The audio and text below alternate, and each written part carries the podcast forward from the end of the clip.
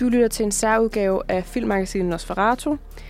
Programmet her kommer til at handle om en Twilight fanfiction. Jeg havde nemlig Sinead Shahzad og Anita Kodostami i studiet til at dykke helt ned i fanfictionen og finde ud af, hvad det er, den har at give til universet.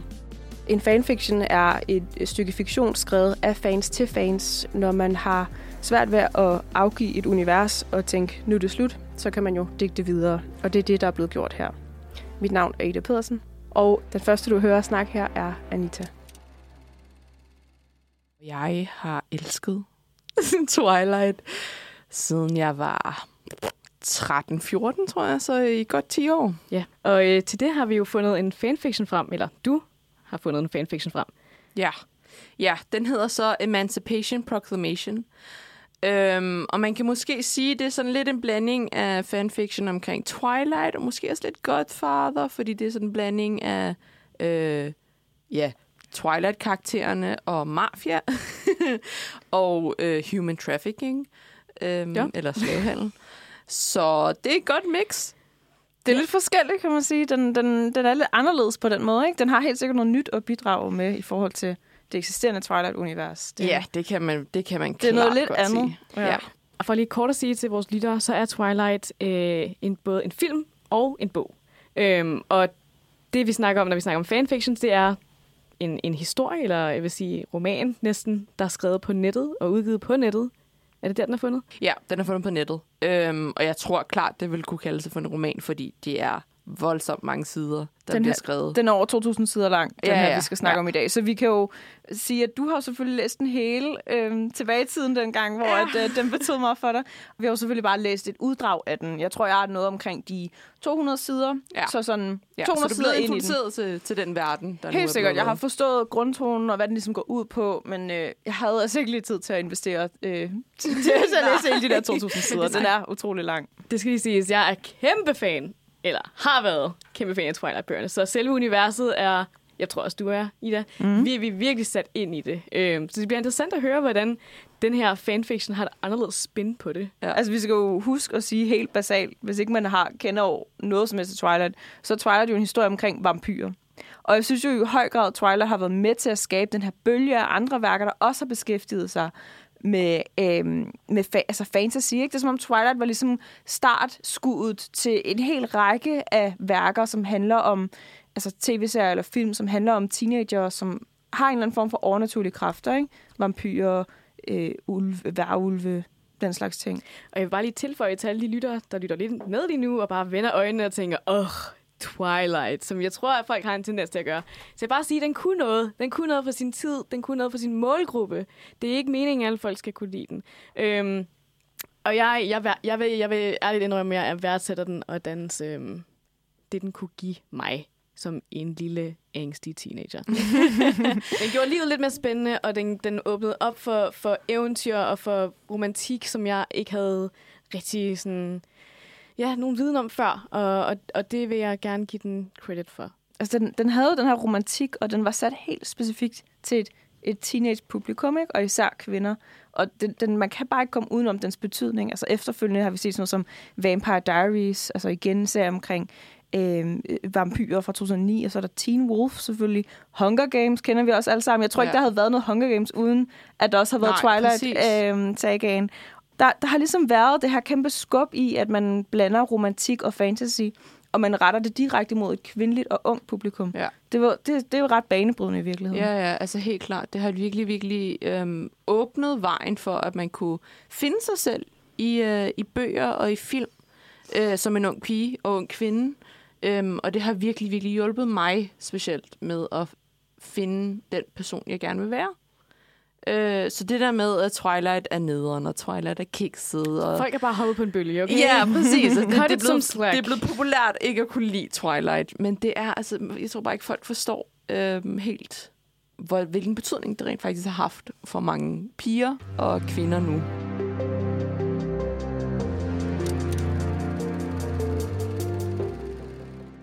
Så vi er enige om, at du er det her podcast ekspert i fanfictions omkring Twilight. Vil du sige, at der var nogle generelle temaer, når det kom til Twilight fanfictions? Altså er der generelle temaer fra den originale, som der bliver genskabt på en eller anden måde? Eller er der en tendens til, at fanfictions bliver skabt i et helt andet øh, tema eller kontekst, som er helt anderledes fra den originale?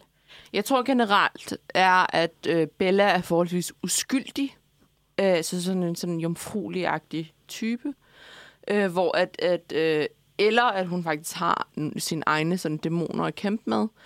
Øhm, Men det er meget sjovt, fordi den originale, så det er jo Edward, der er den jomfruelige, og hende, der er lidt mere hadig. Ja, altså hun vil mere, men, men jeg, jeg er har også først- samtidig, altså ja. jeg har også samtidig læst mig til, at mange mener også, at Bella, hvis man skal sådan, sådan rise op, hvad er hendes personlighed, det er, at hun bider sig i læben. Eller sådan, den karakter har i virkeligheden ikke så meget personlighed. Hvis vi kender Kristen Stewart, som spiller Bella, det, hendes spillestil er der også nogen, der har kritiseret. Ikke?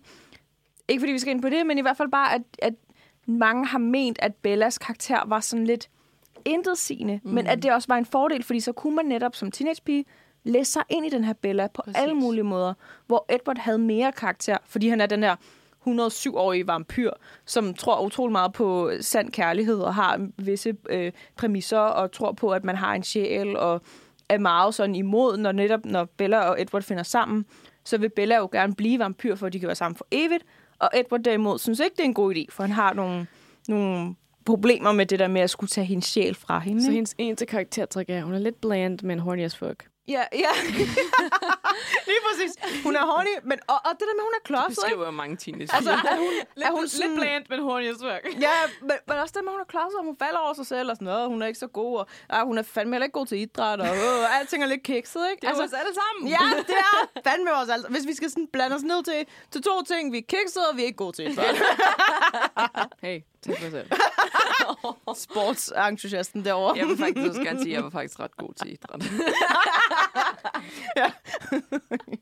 Jeg, jeg blev faktisk værre til idræt, efter jeg havde læst Twilight. Fordi... Ja. Fordi jeg Så prøvede, man at være, lige prøvede at være Bella. Man vil være ikke? Bella. Og whoops, jeg faldt. Og høvdingebold, ej, det er ikke så meget mig. finde min Edward.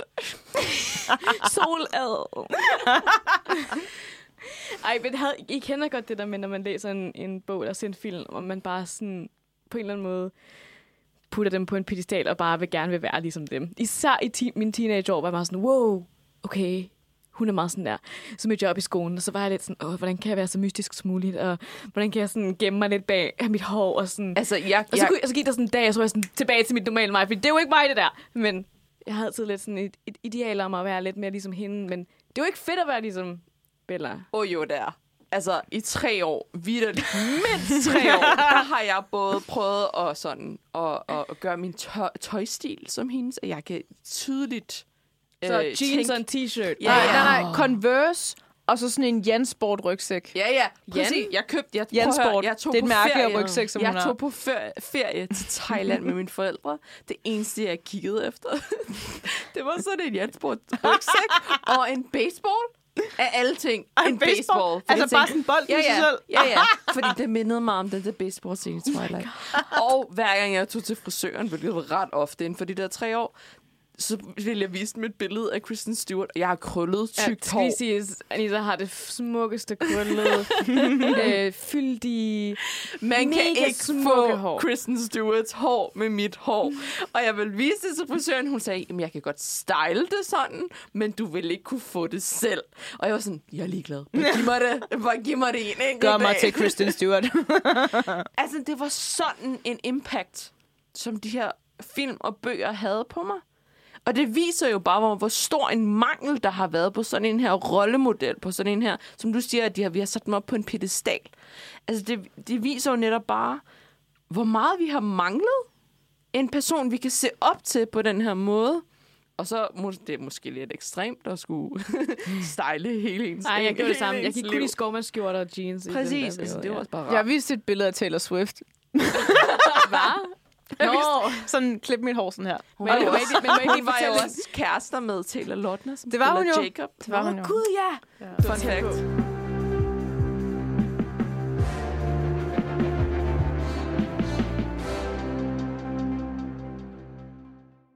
fanfiction, som vi har læst i dag, øhm, den, den handler jo om, at Edward er en del af mafiaen, og Bella er en slave. Og det lyder jo umiddelbart sådan lidt mystisk, hvorfor det lige er en del af fanfictionen. Men hvad er det for en fanfiction, og altså, hvad er handlingen i den?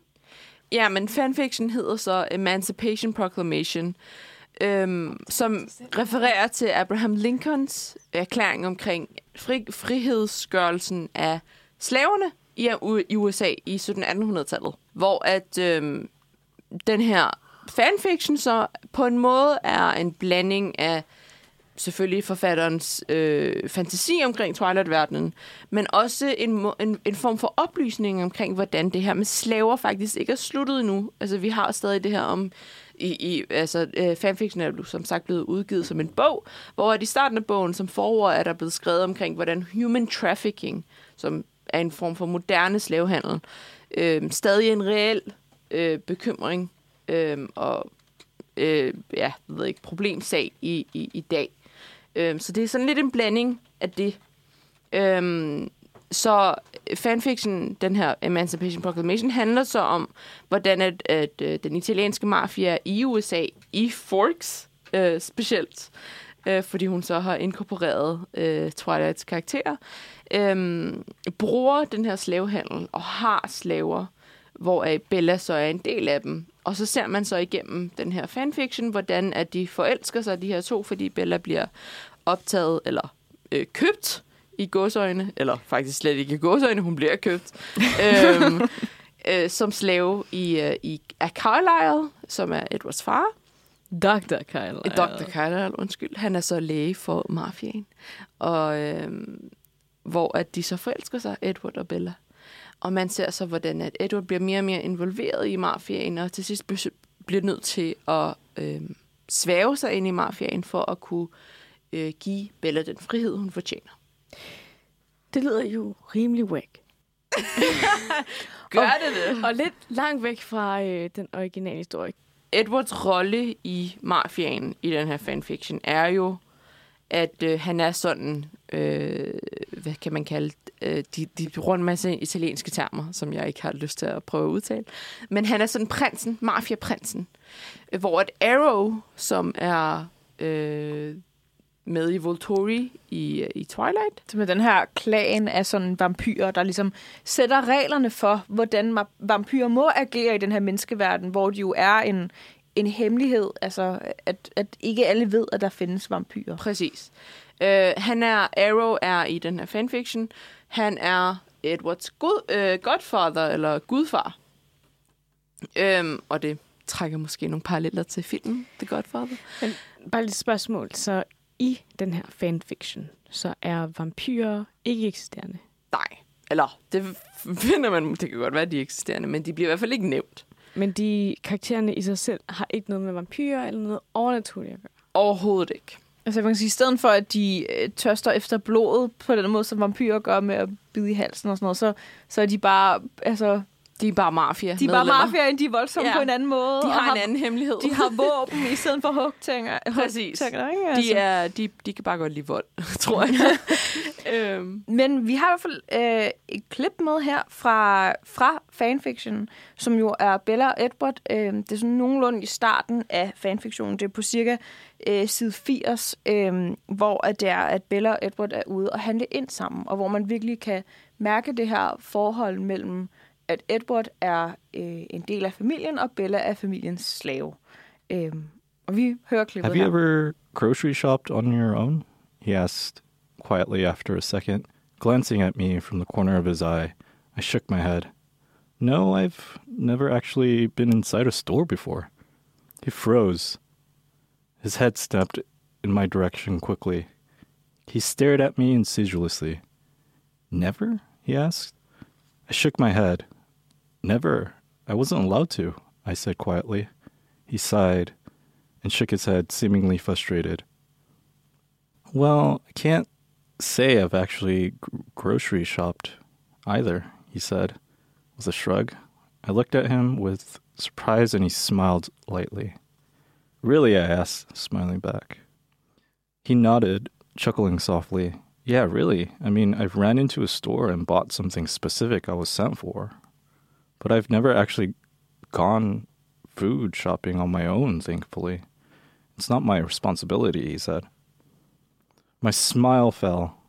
Grocery shopping, according to Dr. Colon, would be up to me to handle. I wasn't exactly sure how that was going to work out, but I knew that Edward was here, having to do my work for me, and that wasn't right. Sorry, I said, softly, glaring at the ground. He sighed. Don't apologize. I volunteered. We'll figure this shit out together. Og det vi hørte her er jo et klip fra fanfictionen, hvor, at der, øh, hvor Bella og Edward er ude at shoppe, og de skal finde ud af, at det der med, at Bella har aldrig nogensinde været inde i en butik før. Og det er jo ret sådan exceptionelt, når man tænker på, at langt de fleste mennesker har været inde i en butik, ikke? Men Det er Hun er- også meget anderledes fra den originale historie. Altså, for det første er hun ikke slave i den originale, og hun, øh, hun, hun virker lidt mere selvstændig i selve Twilight, fordi som sagt, så bor hun med sin far, og han er ikke den bedste til at tage sig af sig selv. I, i Twilight-bogen, så tager hun mange af de huslige opgaver. Hun laver mad, hun køber ind, hun gør rent. Øhm, hun har en masse, ja, ikke independence, men i hvert fald, øhm, i hvert fald drive til at gøre ting. Mens i den her, så virker det som om, det er en helt anden personlighed, som karakteren får. Altså, hun har ikke den her viden, den her baggrundsviden. Altså, jeg ved ikke, om hun nødvendigvis har en, en helt anden drive i, i Twilight-bøgerne, fordi hun føler jo så ret fanget i Forks. Øhm, og at i, at i den her, det her øh, job næsten, som hun er, anser det som, er at skulle passe sin far. Fordi han ikke, kan selv, ikke selv kan finde ud af at, at lave sin egen mad.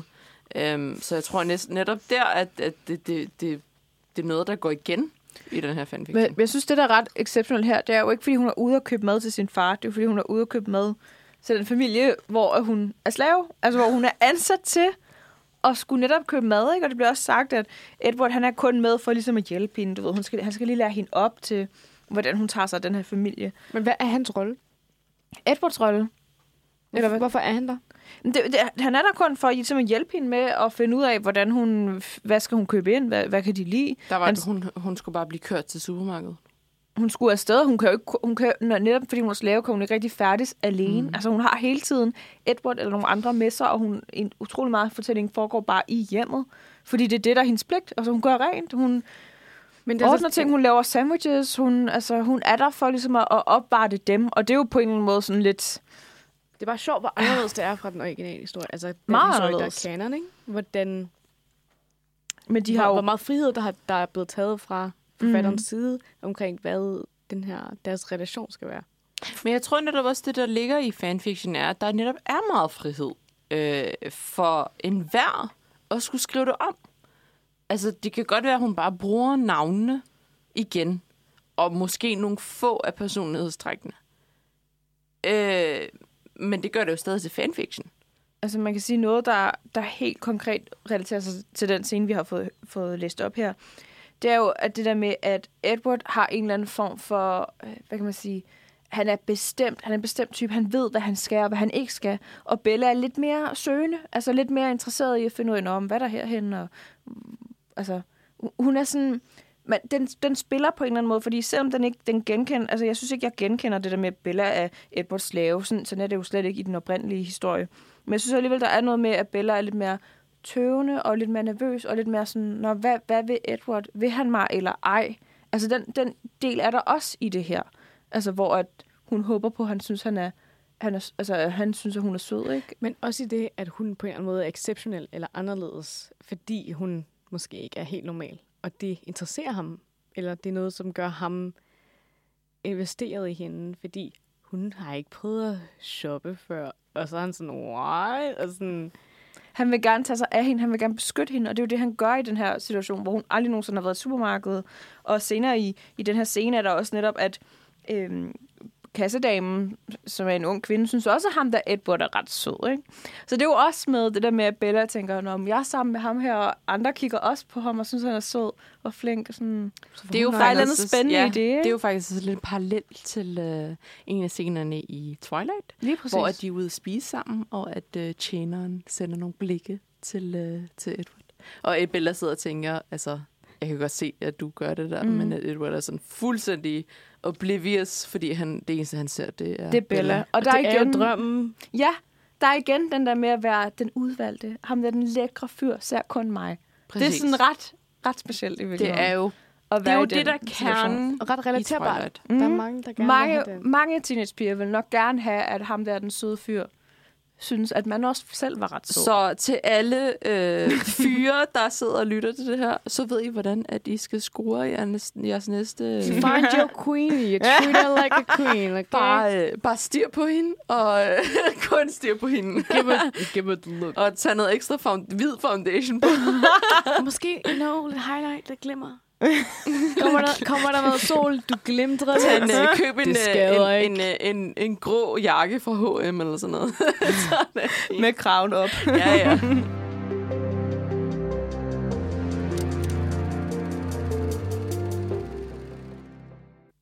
En anden del af den her fanfiction, som vi har tager med, er jo øh, Edwards far, Carlisle, som også spiller en sådan okay central rolle i filmene og i bøgerne. Han har en meget anderledes rolle i den her fanfiction. Øhm, Bella, hun er jo hjemme, og det, hun gør som slave, er jo blandt andet at gøre rent. Og i det, hun gør rent på Carlisles kontor, så stod hun på den her pistol. Og det er ret vildt, hvad der egentlig sker derfra, hvor at Carla så finder ud af, at hun er inde på kontoret med den her pistol. Og vi har klippet med her. terrified and trembling, unable to move and speak, or really breathe. Gurgling sounds and gasps, and the beginning of muffled sobs were escaping my throat, all blocked slightly by the gun pressed firmly into my windpipe. Just a flick of a finger on the trigger can blow a hole through your neck, obliterating your trachea and larynx. You'd die without a doubt. If you're lucky, it would even be quick and painless. But there are no guarantees. Most likely, you'd be unable to speak or breathe, but be perfectly capable of feeling until you eventually suffocate to death. But you never know with a 357 point blank range to the neck. The bullet may rip through you with enough force to possibly even sever your head, literally blowing your fucking head off. Og det blev sagt ret direkte her til sidst. Altså, at Carla jo siger, jeg kan, altså, blow your fucking head off. Det er ret voldsomt. Jeg synes, tonen er meget anderledes. Altså, det er ikke fordi... Man, man kommer nogle gange forbi fanfiction, som, you know, ligner meget den, det originale øh, indhold, men som tager nogle, måske nogle kreative friheder i forhold til deres seksualitet, eller den retning, deres forhold skal tage. Men i det her eksempel, så er det jo decideret en helt anden storyline, vi følger. Og Anita, hvorfor er det, det er så interessant for dig? Øhm, jeg personligt er meget interesseret i det med mafia. jeg er en- meget stor fan af Godfather-filmene. Øh, så jeg tror, at det også er derfor, at den her, specifikt den her fanfiction har betydet så meget for mig. Det er fordi, den er der har blandet de her to verdener, som har betydet så meget for mig. Både altså, så Twilight-verdenen og mafia-verdenen. Øhm, og det er måske lidt morbidt at, at vokse op med det her mafia. Øhm, Men hvorfor tror du, den har tager udgangspunkt i det her med slaver og mafia? Altså er det noget, som du synes er relevant? Er noget, du kan relatere til som en, en dansk teenager? Eller? Jeg ved ikke, om jeg kan relatere til det personligt med det her med slavehandel. Øh, men det kan godt være, at forfatteren gør, jeg håber, for hendes egen skyld, at hun ikke har oplevet noget med human trafficking. Bare lige, øhm, hvad ved du om forfatteren? Altså, fordi Jeg ved der er mange, når, når det kommer til fanfiction, så kan du læse en fanfiction skrevet af en 9-årig på to uger, eller du kan læse en skrevet af en 9-årig, det var 63. jeg siger bare, jeg siger, det min pointe er fanfictions. Yes, min pointe er fanfictions. kan skrives af alle på alle tidspunkter. Altså, det er virkelig sådan et frirum, at Og Du tilgå sig ikke- alle. præcis. Det er enormt Så- så... demokratisk på den måde, at alle kan komme til ord, og alle kan blive læst. Det er det, der præcis er ved det, ved fanfiction er. Altså, da jeg startede ud med det, jeg vidste ikke, hvad det var, jeg kunne lide. Jeg vidste bare, at jeg skulle have noget mere. Jeg havde ikke lyst til at slippe den her verden og slippe de her personer. Og jeg ville ikke tilbage til min egen verden, hvor det bare var bare nederen drenge i sådan 7. og 8. klasse, Swag. som bare ja, var det der Nexus-typer, ikke? Og det var der ikke nogen, der havde lyst til at komme tilbage til. Jeg ved lige præcis. Det er sådan anno 2010. Præcis, ikke? Det er der ikke nogen, der kan lide. Så Men- jeg vil bare gerne blive i den her verden. Og så er det også bare, når man som ny starter ud i det her med fanfiction, så er det ret tilfældigt, at jeg faldt over noget, der har med mafia at gøre, som kan øh, inkludere min interesse inden for mafiaen. Så var det det, der var. Men også bare generelt det her med de her to forskellige verdener, der mødes. Øhm, og så bliver de forelsket. Og jeg tror bare generelt, det er det, man bliver, man bliver tiltrukket af. At man finder nogen, der vælger en.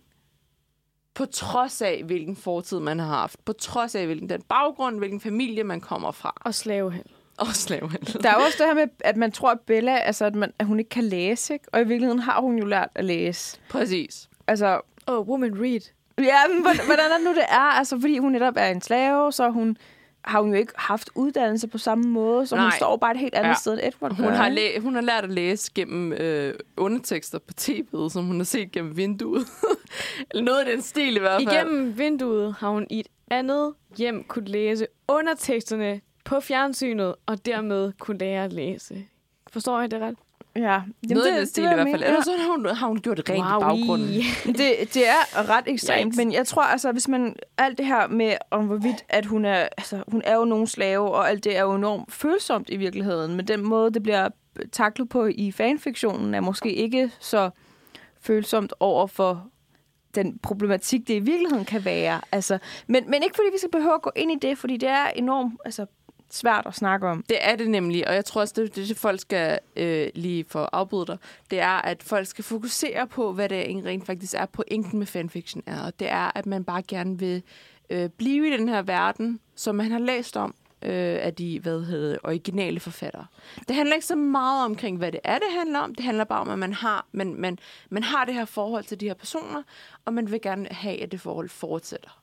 Og nu har jeg jo læst de her, i hvert fald de første 200 sider af fanfiktioner. Jeg er jo ikke i tvivl om, at man, man forstår jo deres forbindelse, altså Edward og Bella. Man forstår jo, hvorfor de skal høre sammen, ikke? Så, så man skal jo også læse den for egentlig at kunne have en kritisk holdning til det, ikke? Men når man bare lige slynger det ud, om det handler om mafiaen, og det handler om slave, slaver, altså så kan det godt bare virke sådan lidt ufølsomt. i virkeligheden, ikke? ja. Men jeg tror, hvis man skal sådan helt gå konkret ned i den her scene, det der er vigtigt for, hvorfor Carlisle er sådan en klassisk bad guy, er jo, at Edward og Bella skal have en modstand, øh, for at deres kærlighed ligesom skal udfordres. Øh.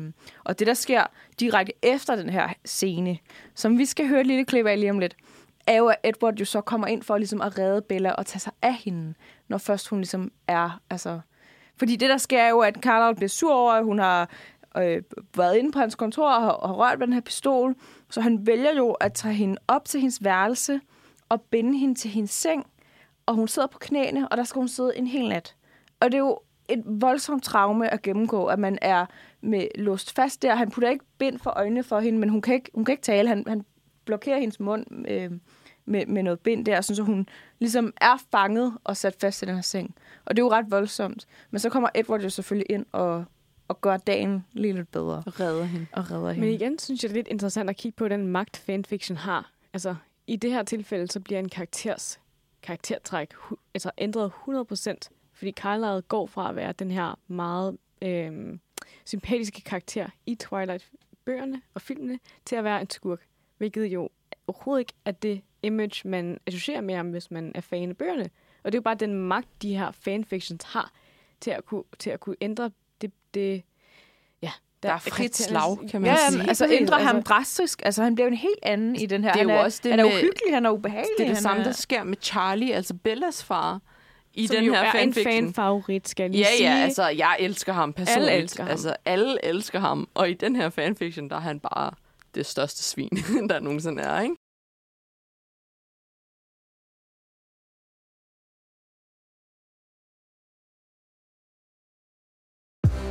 Nu bliver det jo sådan lidt mere stigende. Fordi nu skal vi jo til en del af den her fanfiction, som begynder at bevæge sig ind på et område, som måske bliver lidt touchy for nogen. Det bliver måske lidt for ømt og lidt for... Hvad kan man sige? Men også lidt sexet. Også lidt sexet. Ja. Jamen, øh, vi skal til at høre del 3 af vores oplæsning. Og I øh, cleaned and bandaged her wounds, doing my best to get the adhesive from her skin because I knew it could be aggravating. Her lips were chapped and swollen and looked painful as hell, so I grabbed some Vaseline from my drawer. She looked at it with surprise, and I hoped like hell she didn't realize I bought the shit for sexual purposes, so I told her not to even ask. I brushed some Vaseline on her mouth, and she closed her eyes, exhaling what was damn near a moan. My dick stirred, hardening at the sound. A flash of her making them fucking noises and withering underneath me in my bed flashed in my mind. I froze instantly, trying to push those thoughts away, as it was no fucking time to be getting hormonal. She was damaged and hurting, and I was getting fucking turned on, and that was just wrong. I got up for a moment, making an excuse about taking a shower. I finally calmed my erection down thanks to some ice cold, bone chilling water. Og ja, det var jo en lidt steamigere del af fanfiction. Og det er en ret vigtig pointe at nævne her, at, at fanfiction generelt har et omdømme for at være meget på en eller anden måde seksuelt, og på en eller anden måde en, øh, et escape for folks erotiske fantasier omkring de her, de her karakterer, som, som eksisterer inden for det her univers. Og det kan, det kan blive en lidt negativ stereotyp, som, som folk øh, associerer med fanfiction, men jeg tror, at vores pointe med det her show, og med den her historie i det hele taget, er, at det ikke er noget, som, som gælder for alle, og det er ikke noget, som er en generel tendens. Vil du sige det, Anissa? Nu, du har i hvert fald læst rigtig mange fanfictions. Jeg vil sige, at jeg er helt enig i, at det ikke er det, der gælder for alle. Øhm, den her stereotyp, der er kommet omkring fanfiction, som at være øh, meget seksuel og pornografisk, øh, det synes jeg ikke helt passer. Øhm, fordi altså personligt, så er det ikke noget, jeg går, jeg søger ikke fanfiction for, at det skulle være ekstra seksuelt og øh, det ved ikke, hot eller whatever. Jeg, jeg, jeg læser det netop for at, ligesom, at fortsætte den her, eller leve mig længere ind i den her ver- verden, som jeg har læst øh, ud fra de originale bøger. Øhm, og så det her med det seksuelle. Oftest så er det faktisk bare noget, jeg skimmer igennem, fordi jeg er lidt ligeglad. Øh, jeg vil bare gerne se, hvad der sker med resten af historien. Men hvad er så din holdning til den her scene? Fordi den her scene, vi har hørt her, det er jo, at øh, efter, som jeg nævnte tidligere, Bella, hun er blevet fanget af Carlisle på hendes værelse. Hun er blevet bundet til sengen. Hun sidder på sin knæ en hel nat og har det utrolig hårdt i kroppen og bliver utrolig øm af at sidde på den måde. Så har øh, Edward kommet ind på værelset og befriet hende fra den her position. Og han river det her duct tape, eller hvad det hedder, af hendes mund og putter vaseline på hendes læber. Altså, han tager, han tager sig af hende, efter at hun har været udsat for den her ret voldsomme altså, begivenhed i virkeligheden at blive fanget og låst fast til sin egen seng.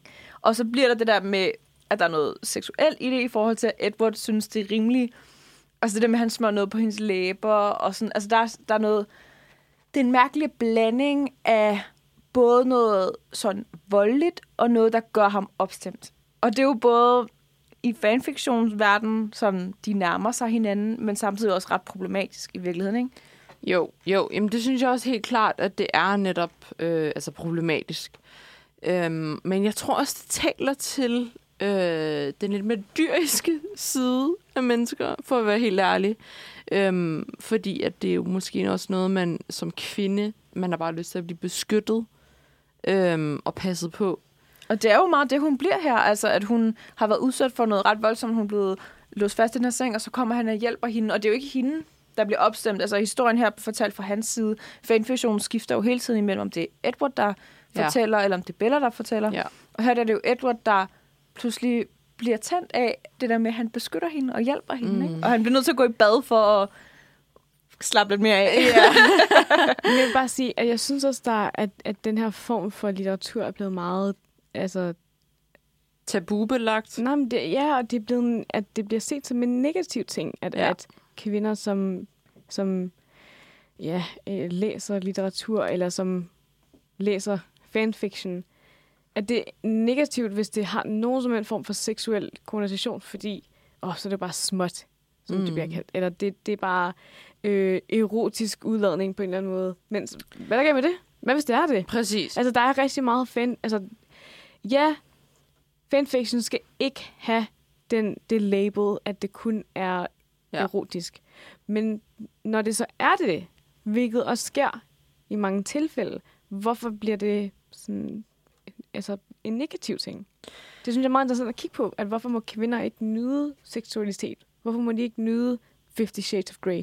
Hvorfor bliver det latterligt gjort? Altså, hvorfor må man ikke have det her frirum til Mm. at, at udforske seksuelle fantasier? Men jeg tror netop, det er der, den er blevet, altså den her negativitet er blevet pålagt det her med, at, at kvinder kan være øh, seksuelle og kan nyde den her seksualitet, der nu kommer, uanset hvilken situation man er i. Øhm, og jeg tror, det er derfor, at det hele er, er, er blevet så negativt. Øhm, også da altså, Bella er sådan, hun, vil, hun, hun siger til Edward, at hun vil gerne have sex, før at, hun, hun, at de bliver gift. Eller, øhm, og det tror jeg måske har været en, øhm, en meget negativ ting for, for mange mænd specielt at modtage, fordi altså, der er da ikke nogen kvinder, der skal være... Altså, de skal jo altså være jomfru, før de bliver gift, eller whatever. Og øh, altså, Twilight spiller jo meget på netop det der med at afholde sig, ikke? Altså forfatteren Hun er jo mormon Meyer er selv. mormon, Ja. ikke? Og har ligesom en pointe i det der med at holde sig tilbage ind til ægteskab. Og det fylder også rigtig meget i universet på en Men jeg eller synes anden måde. stadig, det er imponerende, at som mormon, at hendes hovedkarakter er den, som er den mest seksuelle driven. Altså, det er hende, Ja, som... Det er Bella. Ja, Mm. mm. det er hende, som, som bringer det på bordet. Det er hende, der gerne vil have det sker så hurtigt som muligt. Ja. Det er hende, der har interessen i den. At, at det er meget interessant. At, at, øh, at Hun det, viser det, det som er- naturligt for Ja. kvinder at have sådan nogle følelser før ægteskab. fedt. endda. Det er jo men, mega fedt. Men i den her scene er det jo, og der er jo selvfølgelig også mere fra, fra Bellas side, men i den her scene er det jo Edward, der skal kontrollere sig selv, og det passer jo også på en eller anden måde meget ind i det oprindelige Twilight-univers med, at Edward han er jo vampyr, og har derfor lyst til ligesom at suge Bellas blod, men må holde sig tilbage, og det, det passer jo også meget godt ind i det der med, at han skal styre, sådan det der med, ej okay, nu bliver jeg helt øh, tændt på hende, det må jeg lige kontrollere en gang. Ikke? Så nu, puha, det kan jeg ikke. Jamen, det er jo også det der med, at, at altså, også, altså, på deres bryllupsnat i, i Twilight, hvor at Edward ender med at, at give Bella sådan blå mærker og sådan håndaftryk Sengen på går i krop. stykker Ja, og ja, sådan noget. præcis. Og det var også sådan, Stephanie eksempel- Meyer har haft en helt vild Men det var også, Mormondamen altså, det, ved, hvad det, er er. det er et tema, man, man, det er et tema, man ser øh, gå igen i mange af de her fanfictions. For eksempel også, altså både i, i Emancipation Proclamation, men også i, i, i, i Fifty Shades. Altså for eksempel i bøgerne, det ser man så ikke i filmene, men i bøgerne, der øh, på deres bryllups, øh, hvad hedder det, på deres honeymoon. Bryllupsnat. Ja, Mm. øhm, der øh, giver Edward, øh, eller øh, Christian, som han hedder i bøgerne, der giver han Bella øh, håndjern på. Christian giver Anastasia. Ja, ja Christian altså, du tænker Christian- 50 Shades, ja, 50 Fifty Shades, of Grey, den mandlige det- hovedkarakter. Måske, har- altså, vi nævnte det tidligere, men bare lige for at genopfriske, så er det vel anset eller vel anerkendt, at Fifty Shades of Grey er en fanfiction af Twilight, Twilight. med Ja, karakterernes baseret på navne Twilight. ændret. Baseret Mm. på det her, den her, det her forhold mellem en meget magtfuld mand og en lidt mere underdanig kvinde, fordi han måske har været vampyr, men i det her tilfælde er meget rig og Der er har magt. rig mand, ja. Og hun er lidt mere underdanig som et menneske og dødelig, men i Fifty Shades of Grey bare er måske Der er det bare i rang. penge i virkeligheden, ikke? Og- der gør forskellen. Præcis. Ja. Øhm, men der er netop på deres bryllupsrejse, der, øh, der giver Christian Anastasia, som så er Edward og Bella, øh, håndjern på, og det efterlader mærker på hende dagen efter, og han får virkelig meget skyldfølelse omkring det. Og det, Nå. det, er, sådan, det er sådan et tema, man ser igennem alle de her fanfictions, i hvert fald hvad jeg oplever, øhm, som passer til det, man ser i selve Twilight, hvor at i, i Breaking Dawn, hvor at, altså Twilight øh, bog nummer 4, Øhm, hvor at man ser, at Edward har det dårligt med, at på deres bryllupsnat, der får han, giver han blå mærker på Bella. Øhm, så der er sådan nogle temaer, der går igen, øh, uanset hvilket, øh, hvilken situation det er i eller ej. Du har lyttet til et særudgave af filmmagasinet Nosferatu, et tillæg til det Twilight-program, der også ligger i dit feed, som du kan lytte med på, hvis ikke du allerede har hørt det. Tak for, at du har lyttet med.